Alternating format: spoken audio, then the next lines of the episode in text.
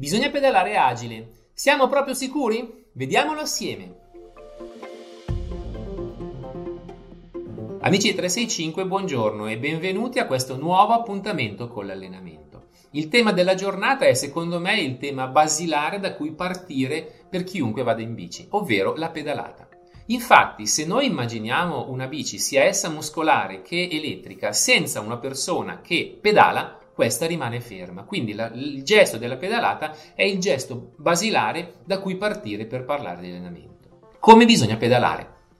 Eh, sicuramente molti di voi avranno sentito parlare, le persone avranno sentito dire che una pedalata agile è quella che salva la gamba e questo potrebbe essere un primo motivo per cui dire meglio pedalare agile. Proviamo ad andare a definire meglio cosa significa salvare la gamba. Per farlo dobbiamo fare un passo indietro ed andare a definire cos'è la potenza nel ciclismo.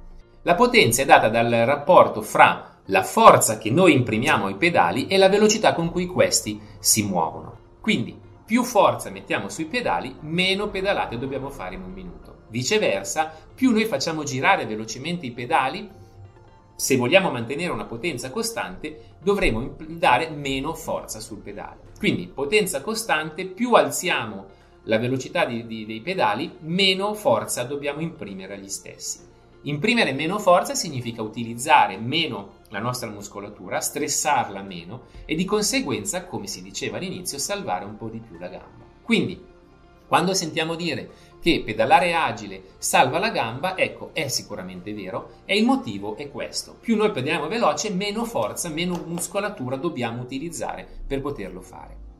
Non è l'unico motivo per cui è bene pedalare agile. Se noi immaginiamo sempre rimanendo in questo contesto anche le articolazioni, soprattutto quella del ginocchio, se siamo costretti a esprimere moltissima forza sul pedale, quindi magari utilizzare le 50 pedalate al minuto, è chiaro che anche lo stress sull'articolazione è molto più evidente, molto più importante. Invece, se noi lavoriamo sulle 90-100 pedalate al minuto, i nostri muscoli, come abbiamo visto prima, devono fare un lavoro meno intenso e facendo un lavoro meno intenso vanno a gravare meno anche sulle articolazioni. Quindi abbiamo visto che ci sono già due motivi per cui probabilmente la pedalata agile è da preferire. Sicuramente avrete sentito parlare di un altro aspetto, ovvero della pedalata rotonda. Pedalata rotonda che viene definita per antonomasia la pedalata più efficace, dove abbiamo una spinta e una trazione. Eh, negli studi si è visto che la trazione è difficile da ottenere, molte volte è sufficiente una, accompagnare il, il, pedale in trazione per avere già un buon vantaggio. Cosa significa? Io sto spingendo sul pedale destro, se con la gamba sinistra accompagno il pedale, il pedale destro non deve vincere una resistenza interna dovuta a quella lì e quindi è già, è già un gran vantaggio. Per ottenere questo, però, bisogna lavorare anche in questo caso nell'agilità. Perché? Perché il lavoro di agilità è quello di, che ha contrazione e rilassamento, contrazione e rilassamento sempre più veloci. È una situazione che riguarda il nostro sistema nervoso, che manda degli impulsi ai muscoli di contrai, contrai, rilassa, contrai, rilassa. Riuscendo a lavorare agile, noi perfezioniamo anche questo tipo di impulso e quindi la pedalata rimane più fluida e riusciamo ad arrivare ad avere una pedalata più rotonda. Quindi con l'agilità andiamo a migliorare la coordinazione all'interno della pedalata e a farla diventare quindi più rotonda. Se parliamo solo di mountain bike, elettrica e muscolare è più o meno lo stesso discorso. Abbiamo altri due motivi per cui è bene pedalare agile e andiamo a vederli in questo momento. Quasi tutte le mountain bike sono ormai full, il 99% dei biker eh, pedala su una full. Nella full è importantissimo avere una pedalata il più possibile rotonda. Nel momento in cui pedaliamo a stantuffo, noi andiamo a caricare il nostro ammortizzatore posteriore e a creare quell'effetto bobbing che ci, che ci limita, ci affatica e ci fa andare molto più piano in salita. Quindi una pedalata rotonda, una pedalata fluida è quella che stressa meno il nostro ammortizzatore e di conseguenza ci permette di avere una pedalata più efficace.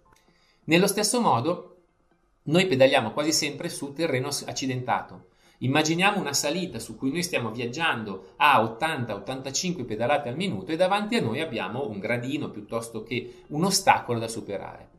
Se abbiamo una pedalata agile, la nostra muscolatura la stiamo salvando, stiamo utilizzando una percentuale bassa della forza che abbiamo a disposizione, siamo anche nelle condizioni di eh, caricare un po' di più, di poter spingere un po' di più con i nostri muscoli e quindi superare più agevolmente questo ostacolo. Se invece abbiamo, stiamo già viaggiando con una pedalata attorno alle 60-65 rpm, cosa succede? Noi stiamo già utilizzando una quantità di forza, un range di forza molto, molto intenso, molto elevato. Quando richiediamo ai nostri muscoli un step successivo per superare questo, questo ostacolo, non ce l'abbiamo.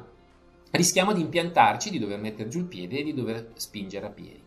Anche in questo caso una pedalata agile è quella che ci permetterà di superare più agevolmente, più facilmente anche gli ostacoli che nella mountain bike troviamo sicuramente durante tutti i nostri giri.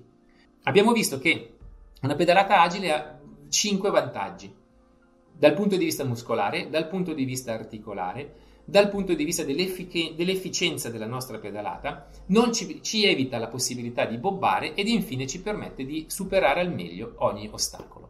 Quindi, consiglio che do a tutti i biker, andiamo a pedalare più agili.